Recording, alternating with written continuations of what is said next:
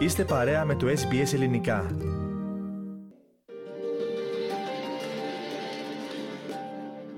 Ραδιοφωνία SBS, ελληνικό πρόγραμμα φίλες και φίλοι. Στο μικρόφωνο μαζί σας με την επιμέλεια και παρουσίαση της σημερινής εκπομπής είναι ο Θέμης Καλός.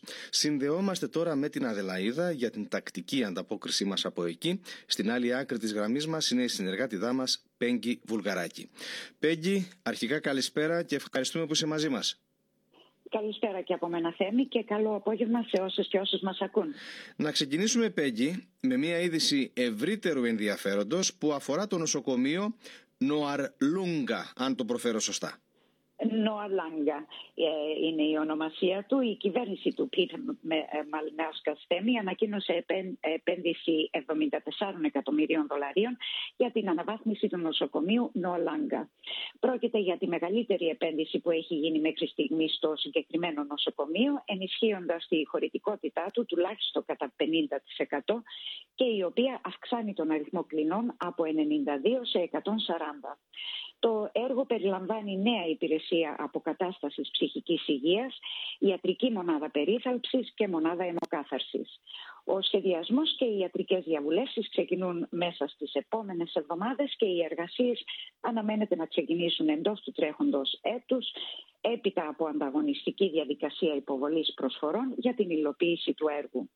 Εκτός από την καλύτερη εξυπηρέτηση των κατοίκων της περιοχής, οι αναβαθμίσεις εντάσσονται στην ευρύτερη προσπάθεια της πολιτικής πολιτιακής κυβέρνησης να μειώσει τον χρόνο αναμονής των ασθενοφόρων στα νοσοκομεία, το γνωστό ως ramping. Να περάσουμε τώρα, Πέγγι, ε, σε ομογενειακά θέματα και να μας μιλήσεις παρακαλώ για την πρωτοβουλία της Αρχιεπισκοπής να ιδρύσει νέα αγγλόφωνη ενορία στην Αδελαίδα. Ναι, Θέμη, η Ελληνοορθόδοξη Αρχιεπισκοπή Αυστραλίας ανήγγειλε την ίδρυση νέας ενορίας στην πόλη μας με ειδική αποστολή να γνωρίσει στους αγγλόφωνους την Ορθόδοξη πίστη. Η, η νέα ενορία θα τιμάται επωνόματι του προσφάτως καταταχθέντος στο Αγιολόγιο της Ορθοδόξου Εκκλησίας Οσίου Σοφρονίου του Έσεξ. Έδρα της Νέας Ενορίας θα αποτελέσει ένας ιστορικός ναός στα βορειοανατολικά προάστια της Αδελαίδας στην περιοχή Hectorville.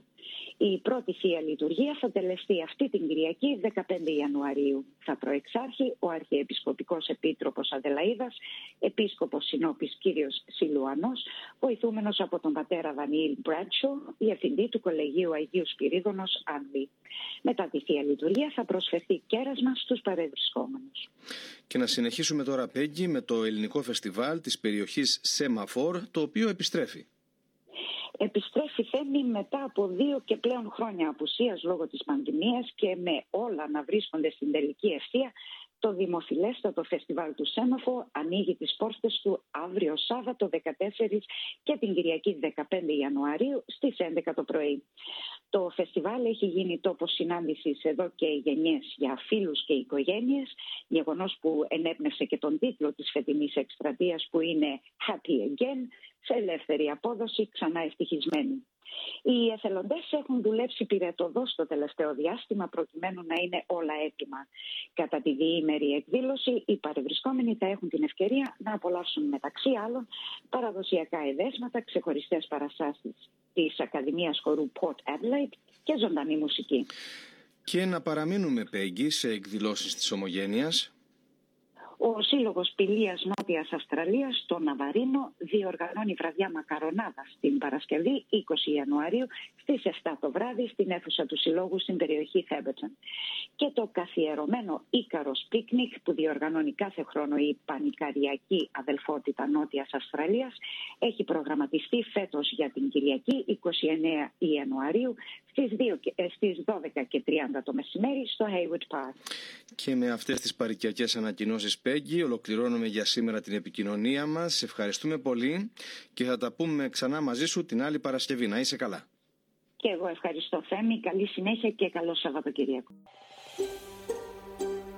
Θέλετε να ακούσετε περισσότερες ιστορίες σαν και αυτήν; Ακούστε στο Apple Podcast, στο Google Podcast, στο Spotify ή οπουδήποτε ακούτε podcast.